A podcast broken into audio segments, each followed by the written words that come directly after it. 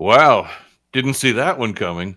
That, of course, is the surprising pronouncement by former Governor General David Johnston that he recommends there not be an official inquiry into foreign interference in Canadian elections. Now, Johnston says that the media leaks of intelligence documents don't tell the whole story.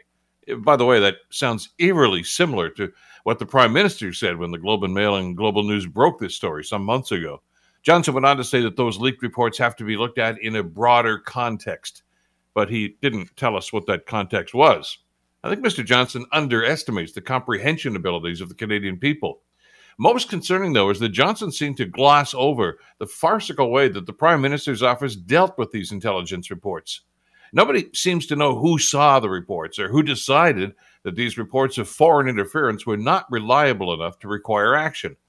But we've seen this act before, haven't we?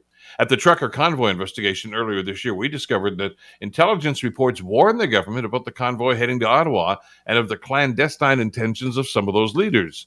Yet, really, nothing was done until the trucks and the anarchists showed up on Parliament Hill. I guess the mantra of the Prime Minister's office is hear no evil, see no evil. Look, if Mr. Johnston or the Prime Minister think that this report will reestablish Canadians' trust in this government's commitment to national security, they would be wrong. In fact, it has done just the opposite. I'm Bill Kelly.